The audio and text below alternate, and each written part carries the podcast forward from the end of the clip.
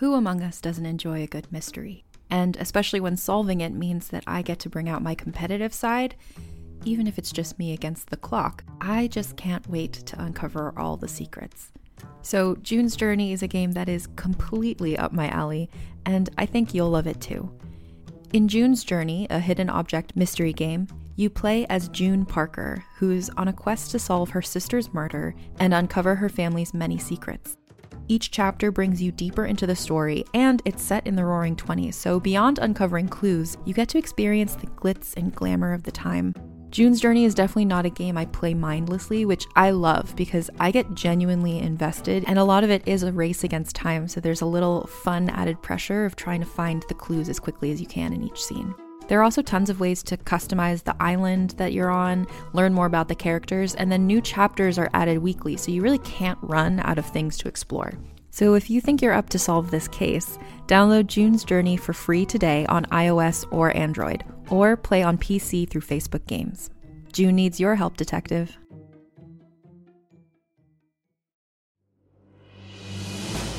Welcome to the serialized audiobook Pandemic, Book 3 of the Infected Trilogy. Written by number one New York Times bestselling novelist Scott Sigler. Performed by Phil Gigante. Pandemic is also available in print, ebook, and unabridged audiobook. For links to purchase any version, visit scottsigler.com slash pandemic. Chapter 6 Highway to Hell Cooper Mitchell stared at the accounting program on his computer screen. He willed the numbers to change. The numbers didn't cooperate. The force is not strong with this one. He looked at the company checkbook. Specifically, he looked at the check stub, frayed edges lonely for the check that should have been there. God damn it, Brockman, Cooper said. How many times do we have to go through this? There was no information on the check stub, of course. Jeff never bothered to do that. Maybe this would be one of the lucky times when he hadn't spent that much, when he actually came back with a receipt, when his impulse purchase wouldn't make their account overdrawn. Again. Cooper rested his elbows on the messy desk, his face in his hands. The dented, rust speckled metal desk took up most of the small cinder block office. The Steelcase dreadnought, as Jeff called it. It weighed some 250 pounds. Cooper could barely budge the thing. Jeff had once picked it up by himself, held it over his head just to prove that he could. The desk had been here when they'd bought the building, and would probably be there when they sold it. Which, if they didn't get a client soon, would be within weeks. Their building bordered the St. Joseph's River, but the office's only window didn't offer that view. Instead, it looked out onto a bare concrete floor. The place had been a construction company garage once.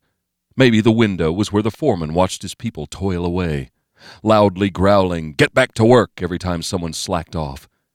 The tall, deep shelves lining the walls were filled with diving gear, some functioning, most not, welding rigs, heavy duty tools, and other equipment. He and Jeff hadn't used some of the pieces in years, but in the underwater construction business, you never got rid of something that was already paid for. Never knew when you might need it. In the middle of the shop floor sat Jeff's pet project, an old 16 foot racing scow that he had been meaning to fix up for the last five years. The boat, of course, had been purchased with one of the mystery checks. That check had bounced. Jeff still got the scow, though. Since the day they'd met in the third grade, the man could talk Cooper into damn near anything. Jeff had put in all of eight or nine hours on the scow before he got bored with it, moved on to the next shiny object. But not a day went by when he didn't talk about making it pristine, selling it for a huge profit. Jeff loved the thing. Cooper wondered if someone would buy it as is. Maybe it could bring in enough to make that month's payment on JBS's only ship, the Mary Ellen Moffat. Maybe, if anyone was buying. In this economy, no one was. Through the window, he saw the building's front door open. Jeff Brockman walked in carrying a blue scuba tank under his left arm. A few brown, wind-blown leaves came in with him, one sticking to his heavy, shoulder-length hair of the same color. From his right hand dangled an overstuffed white plastic bag, take-out food. Cooper forced himself to stay calm. A new tank? Maybe Jeff had found it. Maybe he hadn't spent money they didn't have on equipment they didn't need. Yeah, and maybe Cooper would suddenly find out he was a long lost relative of Hugh Hefner and had just inherited the Playboy Mansion. Jeff Brockman strode into the tiny office, blazing a smile that said, I totally hooked us up. My man, he said. Oh, when do you hear the deal I just scored? Cooper pointed to the open checkbook. A deal you paid for with that? Jeff looked at the checkbook, drew in an apologetic hiss.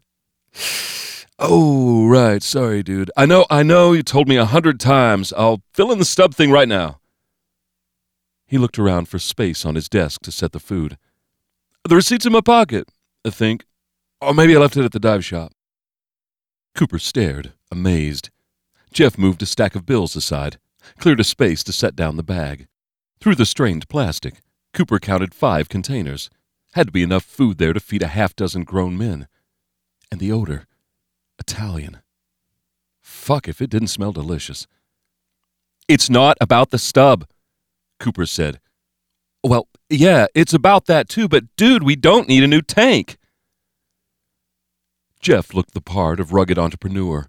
The hair, the two days stubble, the wide shoulders, and the blue eyes that made meeting girls at the bar so easy he didn't even have to try.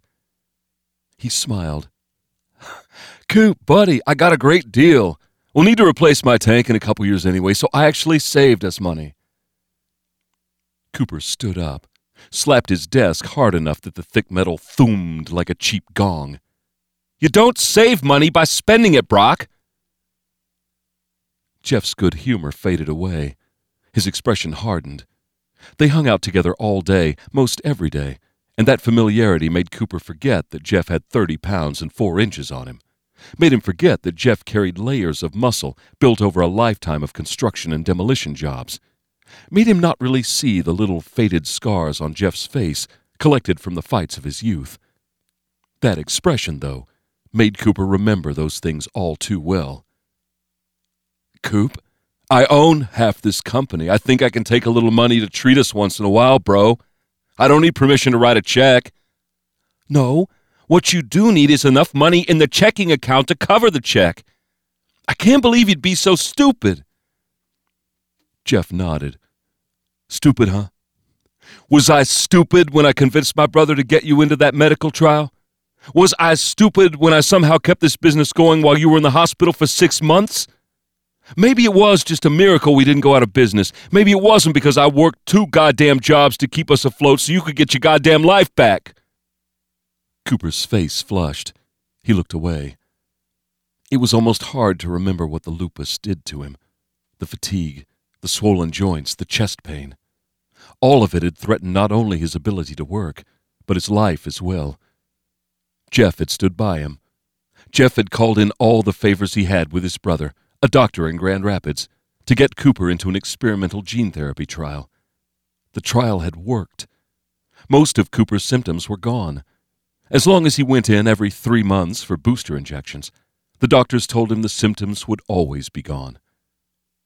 Still, the past was the past, and if they didn't do things right, there wouldn't be a future. Come on, man. You know I'm grateful for that, but it doesn't help our business right now. Jeff reached up, flipped his hair back. Saving your life doesn't help our business? You ever saved my life? Oh, now it was Jeff who wanted to forget how things had been. He wasn't the only one who could lay a guilt trip. Brock, my family's the only reason you have a life, bro. As soon as Cooper said the words, he wanted to unsay them. There were some places friends just didn't go, no matter how mad they got. Jeff and his brother had come from a broken home. When their father finally left them and their alcoholic mother, the boys had little guidance and even less help. Jeff's brother had been 16. He'd been old enough to make his own way, to attack life and take what he wanted. Jeff, however, had been 10 years old. He'd been lost. Cooper's mom had all but adopted him, given Jeff love, support, and discipline when his birth mother provided none of the above. Jeff had spent at least half of his high school years sleeping at Cooper's place. To say the two of them had grown up together was more than just a figure of speech. Cooper felt like an asshole. He could tell Jeff felt the same way. They'd both gone too far. Jeff sighed. Hungry? He opened the bag of food, offered Cooper a styrofoam container. One sniff told Cooper what it was Roma's green tomato parmesan. Jeff raised his eyebrows twice in rapid succession. Who's your friend? he said. Who's your buddy? I am, aren't I? Cooper laughed. He couldn't help it. Just because you've got a dead on impression of Bill Murray from Stripes doesn't mean we're not broke. Broke schmoke. Something will come up. You got to think on the bright. From Jeff's pocket, his cell phone rang, the three chord crunch opening of AC/DC's Highway to Hell. He answered. JBS Salvage, we got the skills if you got the bills. This is Jeff himself speaking. He listened for a few seconds. You right outside? Sure, come on in. Jeff slid the phone back into his pocket and smiled at Cooper. See? God provides, my son. A potential customer is coming in to talk to us. They walked onto the shop floor just as the main door opened. In came a skinny Asian kid, early twenties maybe, all of five foot eight, with shiny black hair that hung heavy almost to his eyes.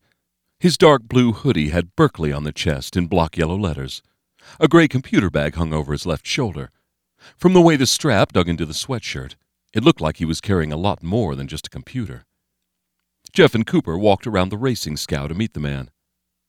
Hi there, Jeff said. Can we help you? The kid smiled uncomfortably. Uh, yes, are you Mr. Brockman?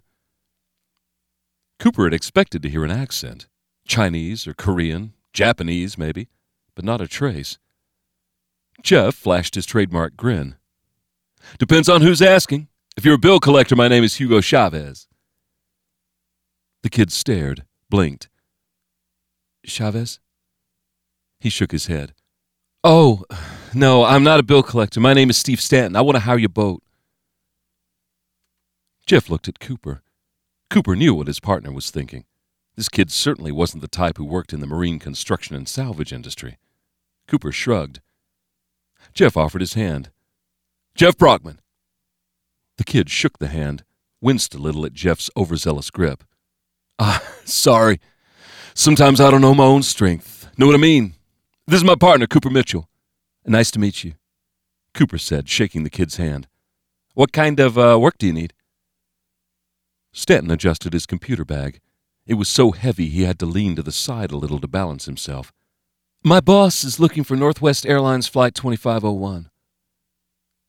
Cooper felt a spark of excitement, of hope. If this kid was some kind of treasure hunter, he might have money for the job. No one was going to find Flight 2501, but that didn't matter if he could write a check that wouldn't bounce. It went down in 1950 over Lake Michigan, Stanton said. It was a DC 4 flying from New York to Minneapolis. Had to reroute due to weather. Jeff finished. We're familiar. 58 people died, worst crash in American history at the time, blah, blah, blah, and so on and so forth.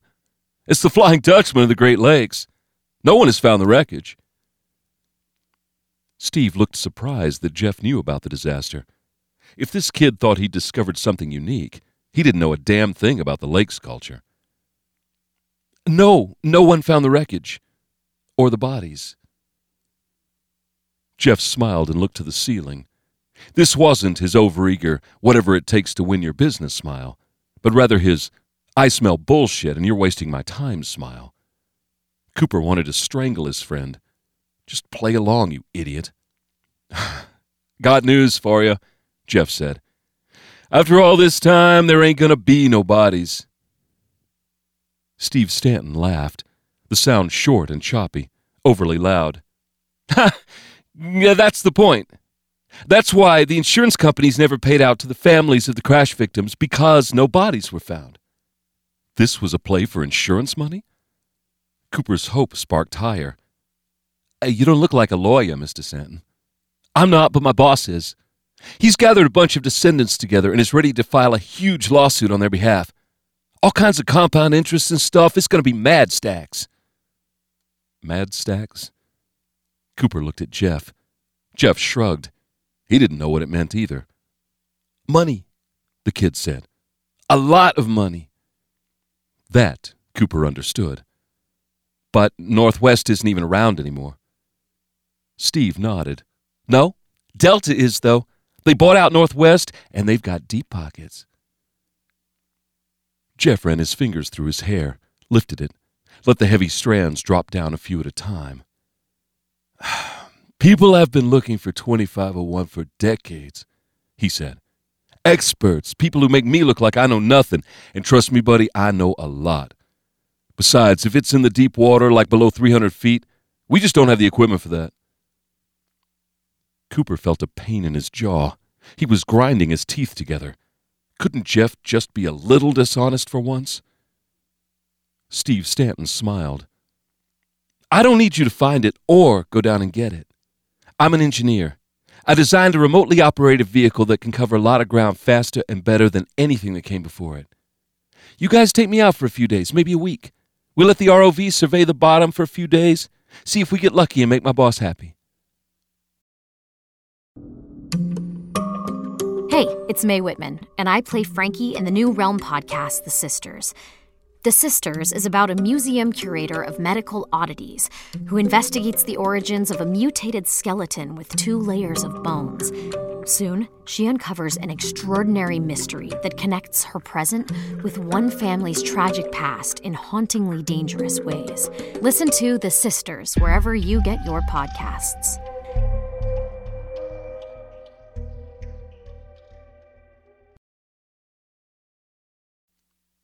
Jeff sighed, crossed his arms. He tilted his head a little to the right, an expression Cooper knew all too well. Jeff was about to show Stanton the door. Cooper had to do something, fast, something that would change Jeff's mind. It would be expensive, Cooper said. Jeff's well known reputation as a navigator, his expert knowledge of the lake and the weather is going to be a factor, of course, and. Steve Stanton reached into his sweatshirt pocket, pulled out a neat, bank bound bundle of hundred dollar bills. He held it up. Will this get us started? Cooper stared at it. So did Jeff. That certainly wasn't going to bounce. The bills smelled new. They smelled even better than the green tomato parmesan. That bundle alone would make the payment on the Mary Ellen and catch them up on three months of back utilities. Let me guess, Jeff said. That's a mad stack. Steve laughed his too loud laugh. this one isn't even a little ticked off, man. What will it cost to hire you? Before Cooper could speak, Jeff gave a number that was triple their normal rate. Cooper froze. Stanton could turn around and hire a boat from one of the big companies for half that. Jeff was actually trying to price JBS out of the job. Steve Stanton swallowed, licked his lips. He looked nervous. Maybe he wasn't authorized to pay that much? Okay. If we can leave tonight, you're hired. I'll pay for the first week in advance. Cooper Mitchell was a shitty poker player, and he knew it. Always had been. He tried to stay perfectly still, wondered if any tells showed how bad he wanted this job. Jeff, however, was an amazing poker player, probably because he didn't know how truly full of shit he was, and he believed whatever story poured from his mouth at that given moment. Tonight, he said, shaking his head. Mm, there's a storm coming in tonight. Tonight's not a good idea. Listen, I appreciate you wanting to hire us, but I have to be honest with you. You're better off. I'll double your rate, Steve said. He looked like he might start hyperventilating. But only if we leave tonight. Six times their normal day rate? And he'd pay a full week in advance? This was it. This was the job that could turn everything around. Cooper looked at Jeff, waited for his partner to accept the job. But instead, Jeff shook his head. I think you might want someone else, he said. Cooper reached out, grabbed his best friend's elbow. Jeff, can I talk to you in the office for a moment? The words came out cold. Jeff looked down at Cooper's hand. Cooper let go, tilted his head toward the office. Now, Please. Jeff sighed, smiled at Steve. Would you excuse us a moment? The two partners walked into the cinder block building within a building, Cooper shut the door. Brockman, what the fuck, bro? Jeff shook his head. Dude, the job is bullshit. What do you mean it's bullshit? I quoted him a metric fuck ton of money. He didn't blink. For that kind of scratch, he could hire the biggest companies all up and down the coast. And cash. And Flight 2501. Come on, man. That's never been found, and it's never gonna be found. It's like he's trying to entice us with, I don't know, the thing that has the most glory attached, just in case the cash isn't enough. Who cares? Glory or no glory, someone wants this computer nerd's little toy out on the water. Maybe Mr. Stanton doesn't know what a normal rate is. Jeff let out a half huff, half laugh. Mr. Stanton? He's half our age, man. Is that what this is about? That a 25 year old kid can come in here with enough cash to make us jump? Jeff looked away, scratched at his stubble. Yeah, that was the problem. Part of it, anyway. Both Cooper and Jeff were pushing 40. Every day they grew more and more aware that they had no money in the bank. No wives, no children. They'd been in business together for two decades. They'd passed up going to college to be the captains of their own ship, literally, and they were one letter from the bank away from having nothing to show for it. Their big plans for a fleet had never materialized. Cooper had changed his ways, partied less, paid more attention to the books, the business, changed his diet, whatever it took to grow up, to accept that his youth had passed him by. Jeff refused to let go of his. Cooper wasn't even sure the man could let go. Jeff begrudgingly nodded. Okay, that bugs me. But that's not why we need to pass, bro. This is too good to be true. It's skunky. Skunky. Jeff's word for a superstitious belief that if something didn't feel right, it was bound to go wrong. You don't do the books, Cooper said. We're in a lot of trouble, dude. We need this gig. Jeff bit at his lower lip. I'm telling you, we should take another job. You want another job? How does bussing tables at Big Boy sound? Because that's where we'll be if we pass this up. Jeff looked down, stared at his work booted toes scraping a circle against the concrete floor. It's skunky, I'm telling you. For as long as he could remember, Cooper had trusted his friend's instincts. Although they were partners, Jeff was the de facto leader. But where had that gotten them? Cooper put his hand on Jeff's shoulder. Dude, I'm begging you. Just this once, will you trust me? Jeff inhaled a long, slow breath that seemed too big for his lungs. He let it all out in a whoosh. okay, I'm in, he said. We're going to need a third guy. With this kind of money, we could stop hiring under the table. Cooper shook his head. Let's use Jose. We still haven't paid him for the last two jobs. We owe him. Jeff tilted his head back. Ah, damn, I forgot we haven't paid him. Of course, Jeff had forgotten. Cooper had what he wanted, so there was no point in digging on Jeff for that. Jeff smiled, clapped his hands together, rubbed them vigorously. Jose it is. Let's go tell Mr. Stanton he's hired himself a boat.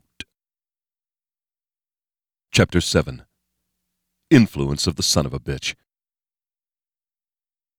Choices had been made. The orbital had never possessed true sentience. That didn't mean, however, that it didn't have a logic process. It still had to think. It had to create questions, evaluate those questions, form hypothetical strategies, and use the data it possessed to evaluate probable results. The orbital had limited resources.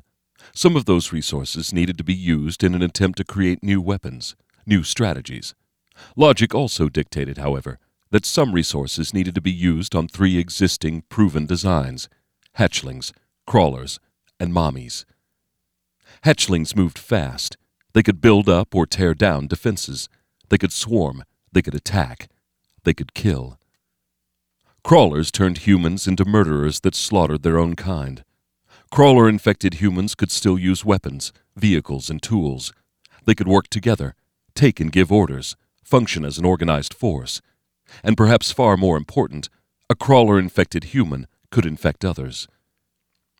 Mommies had been created by Chelsea, not by the orbital, but that didn't matter. The design turned humans into spore filled gas bags. Mommies couldn't fight or build, but they were an extremely efficient vector for mass infection. Those designs filled specific roles. All three were included in the orbital's last salvo. But they weren't enough. The orbital needed new troops, new weapons. It had to create something better. The pure brute force of the son of a bitch had defeated the orbital's early attempts. The orbital had learned from that and would use similar tactics in one of its final designs. This fourth design wouldn't just affect the host's brain, it would overwhelm the host's entire body, transform it, providing strength, rage, aggression, toughness, brutality. A fitting monument to the only human who had dug hatchlings out of his own body. Were the orbital capable of emotion, that fourth design might have been the product of spite.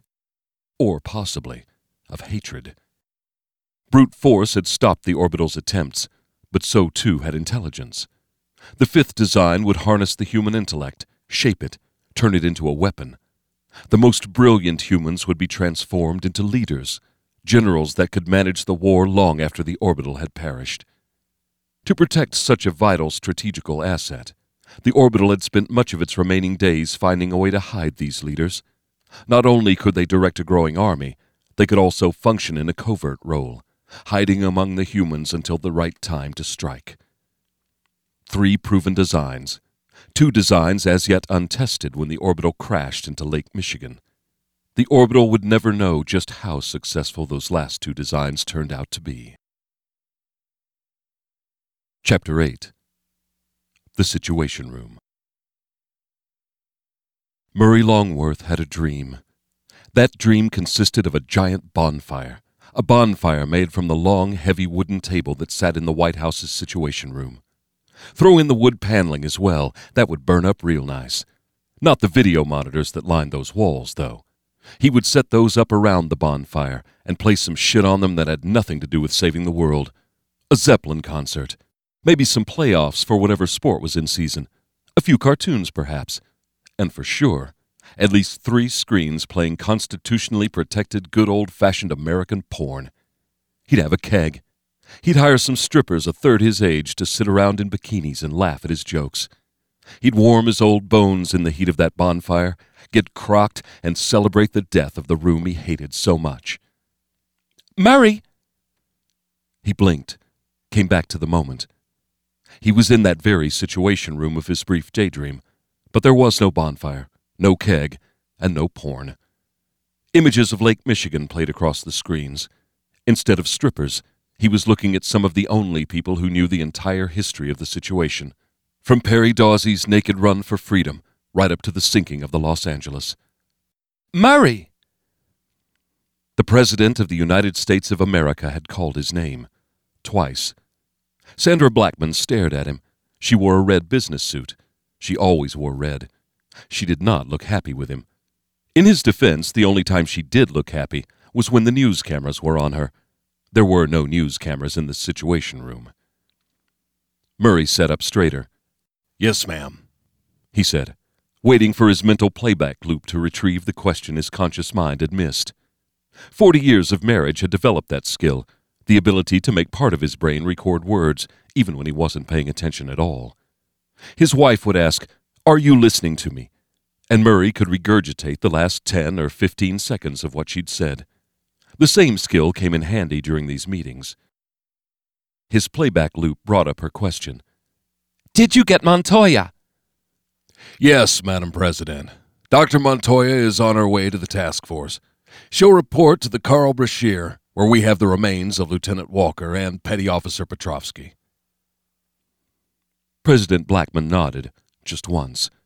Murray thought the motion made her look like a parrot. Excellent, she said.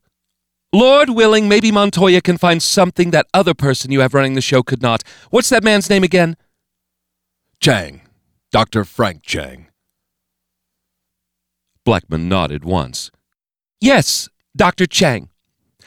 Why isn't he on the Brashear already? Murray's teeth clenched. Dr. Chang is at Black Manitou Island, overseeing preparation for the delivery of any samples that Montoya sends out for more detailed analysis. Blackman's mouth twisted to the left, a tell that she wasn't buying it. Most people bought into Chang's grandstanding bullshit. Murray did not. Neither, apparently, did President Blackman. Fine, she said. He can stay there and prep. I wanted Montoya on the case, and she is, so we'll put our full trust in her. If Murray could have lived out his bonfire fantasy, he knew some of the people in this room would eagerly join him. Others, no. These were among the most powerful people in the country the chairman of the Joint Chiefs of Staff, the National Security Advisor, the Secretary of Defense, the Director of Homeland Security, the Secretary of State. The nation's decision makers gathered together to help President Blackman chart a path in this dangerous time. She turned to the chairman of the Joint Chiefs, Admiral Samuel Porter. Admiral, you're absolutely certain the Los Angeles didn't succumb to enemy actions? Our regular enemies, I mean? I want the world to know that we are ready to strike back against anyone who thinks we are weak. Sam Porter took in a deep breath. He looked down. No matter what the situation, he took his time answering a serious question. His pale skin made Murray think the man had been a submariner himself, an extended absence from sunlight causing his body to jettison any color as unnecessary baggage. Maybe Porter had even spent time on the Los Angeles as he moved up the ranks. Madam President, the Admiral said, we have no indication of any terrestrial forces in the Great Lakes area or anywhere on the American theater. We have first hand accounts from the Pinckney. There is no question here. American forces attacked American forces. This is officially the worst friendly fire incident in U.S. history. Blackman pursed her lips, held them there as she thought. Fifteen years ago, that same expression might have looked alluring. Now it showed the lines around her mouth, at the corners of her eyes. Like Porter, Blackman took her time to think things through. She didn't rush. That made the two of them get along quite well. For the bystanders, however, watching them converse was like watching paint dry. Blackman had swept to power amid anti democratic fervor aimed at President Gutierrez who had made the fatal mistake of trusting in the intelligence of the American people. An alien pathogen had turned regular Joes and Janes into psychopaths, had spawned a nightmarish version of little green men, and Gutierrez had told the people the truth. What an idiot. Half the country hadn't believed him then, even less believed him now. Blackman had been merciless in her campaign, citing Gutierrez's inability to keep the country safe, hammering on the fact that, as president, he'd allowed the worst disaster in American history. Those things alone should have been enough, but she'd gone one step further. Without coming out and actually saying it, her allusions and insinuations made her stance clear. Since God created everything, and the Bible was the immutable Word of God, and the Bible didn't talk about aliens, well, then there couldn't be aliens. Therefore, Gutierrez was lying. Murray had watched, stunned, as a man who had told the truth was washed out of office by a nation that didn't want to believe humanity was not alone in the universe. Blackman hadn't rallied just the Bible thumpers. No, you couldn't win in America anymore if you only paid attention to the religious right. You also needed the Koran thumpers, the Talmud thumpers, and the thumpers of all moldy old books suitable for thumping. She found a way to gather all of those people into her fold without alienating her Christian base. Countering her strategy, practically every scientist in the country stood firmly behind Gutierrez. They trotted out papers and studies and formulas that proved he was telling the truth. Yet that didn't matter. When it comes to politics and tragedy, in the end, people need someone to blame. A nation aching with loss and reeling with disbelief had chosen Blackman. Piousness and ultra conservative views felt like the perfect counter to the science minded liberal who ran the show when a mushroom cloud blossomed over Detroit. When the landslide election results came in, Murray had hoped Blackman's religious rhetoric was just a way to get her into power. It was politics, after all. Say whatever you have to say to get elected. But Murray had come to realize that her brilliant election strategy wasn't a show. Sandra Blackman believed. In closed door meetings like this, President Blackman accepted that America had nearly been invaded by some kind of strange force. She also acknowledged that Gutierrez had played the only card available to stop a disaster that could have taken out the entire Midwest, possibly the nation, maybe the entire world. The problem was, she didn't believe that force came from somewhere other than Earth. Most of the time, she acted like the attack had to have come from another country Russia, China, maybe even India, for which she had an inexplicable hatred. Sometimes, however, the President of the United States of America said things that made it sound like she thought the attack was satanic in nature. The fact that she might believe that, and she had her finger on the button? The thought made Murray's balls, what were left of them anyway, shrivel up into little fear peanuts that tried to crawl up into his belly and hide. Blackman turned to Andre Vogel, a man who, in Murray's humble opinion, should have walked around with a coating of slime all over him in his fancy clothes. Director Vogel, she said, what about spies? Any more information on Lieutenant Walker's background? Could she have been turned? It's possible, Vogel said. So far, however, we have nothing. Murray knew that people sometimes said his department, the Department of Special Threats, was the second most important government organization you'd probably never heard of. The first, the Special Collection Service, part NSA, part CIA, and all black budget. Special collections existed well outside the framework of official government business. Andre Vogel was exactly the kind of shifty motherfucker needed to run it. Walker seems to be as red, white, and blue as they come, Vogel said. Naval intelligence and the FBI are looking into the entire crew of the Los Angeles, Madam President. That's a big job. But if a foreign power is at the root of this, we will find out. Typical Vogel speak. Casually mention the difficulty of the task, but also promise results. Blackman leaned back in her chair. What about the Chinese? The NSA reported there was chatter shortly after the attack. Can we be sure the Chinese weren't involved? Vogel shook his head. No, Madam President, we can't be sure. We're listening. They know something crashed into Lake Michigan five years ago. President Gutierrez informed the whole world that we had visitors, so it's easy for the Chinese to put two and two together. Regardless, though, they can't do anything with that knowledge. Even if they had a sub within a hundred miles of our coast, they couldn't get it through the St. Lawrence Seaway and into the Great Lakes. They've got money, Murray said. Heads turned to look at him eyebrows raised because he'd spoken out of turn. He ignored them all, just stared at Vogel. The Chinese have more money than they know what to do with. Do we really know for sure they couldn't just quietly hire locals to go down and get the thing? Vogel smiled, looking smug. the probable crash site is 700 to 900 feet deep. You need specialized gear for that. The intelligence community has been consistently monitoring all domestic companies that have the right kind of equipment, with a special eye on Lake Michigan outfits, of course. Canadian and Mexican companies as well. The Navy Task Force made short work of discouraging filmmakers, reporters, documentarians, even conspiracy theorists from venturing into a maritime exclusion zone. He sat back, gave his bald head a quick, damp rub.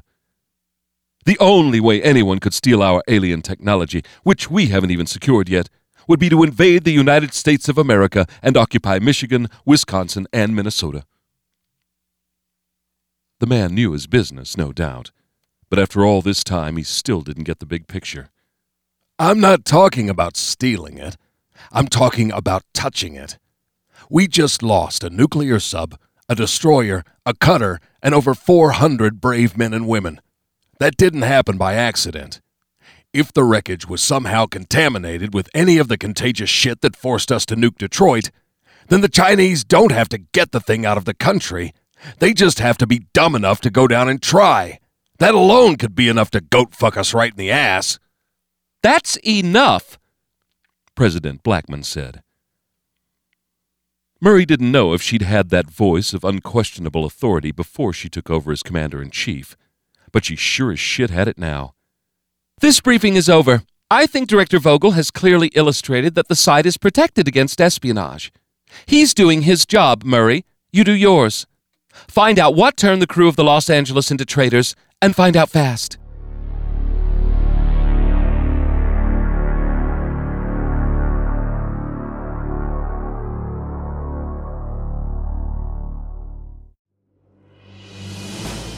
You have been listening to Pandemic, book three of the Infected trilogy by number one New York Times bestselling novelist Scott Sigler. Performed by Phil Gigante. Produced by Empty Set Entertainment. What does feminism mean to you? During Women's History Month, come explore feminism and how it's playing out in real life with season two of Thread the Needle, a monthly podcast. I'm your host, Donna Schill. I use my background in journalism and draw on women's life experiences to add to the conversation on topics that matter to fellow feminists like you. Now, in its second season, listen to new episodes each month as we explore finding yourself through divorce, battling call out culture questioning our ideas about masculinity, and discovering why girls' confidence plummets in their preteens. Guests include Stephanie Coontz, historian and author of Marriage a History, April White, author of Divorce Colony, and Loretta Ross, professor on white supremacy and call out culture at Smith College. Listen to Thread the Needle on Apple Podcasts, Spotify, or wherever you get your podcasts.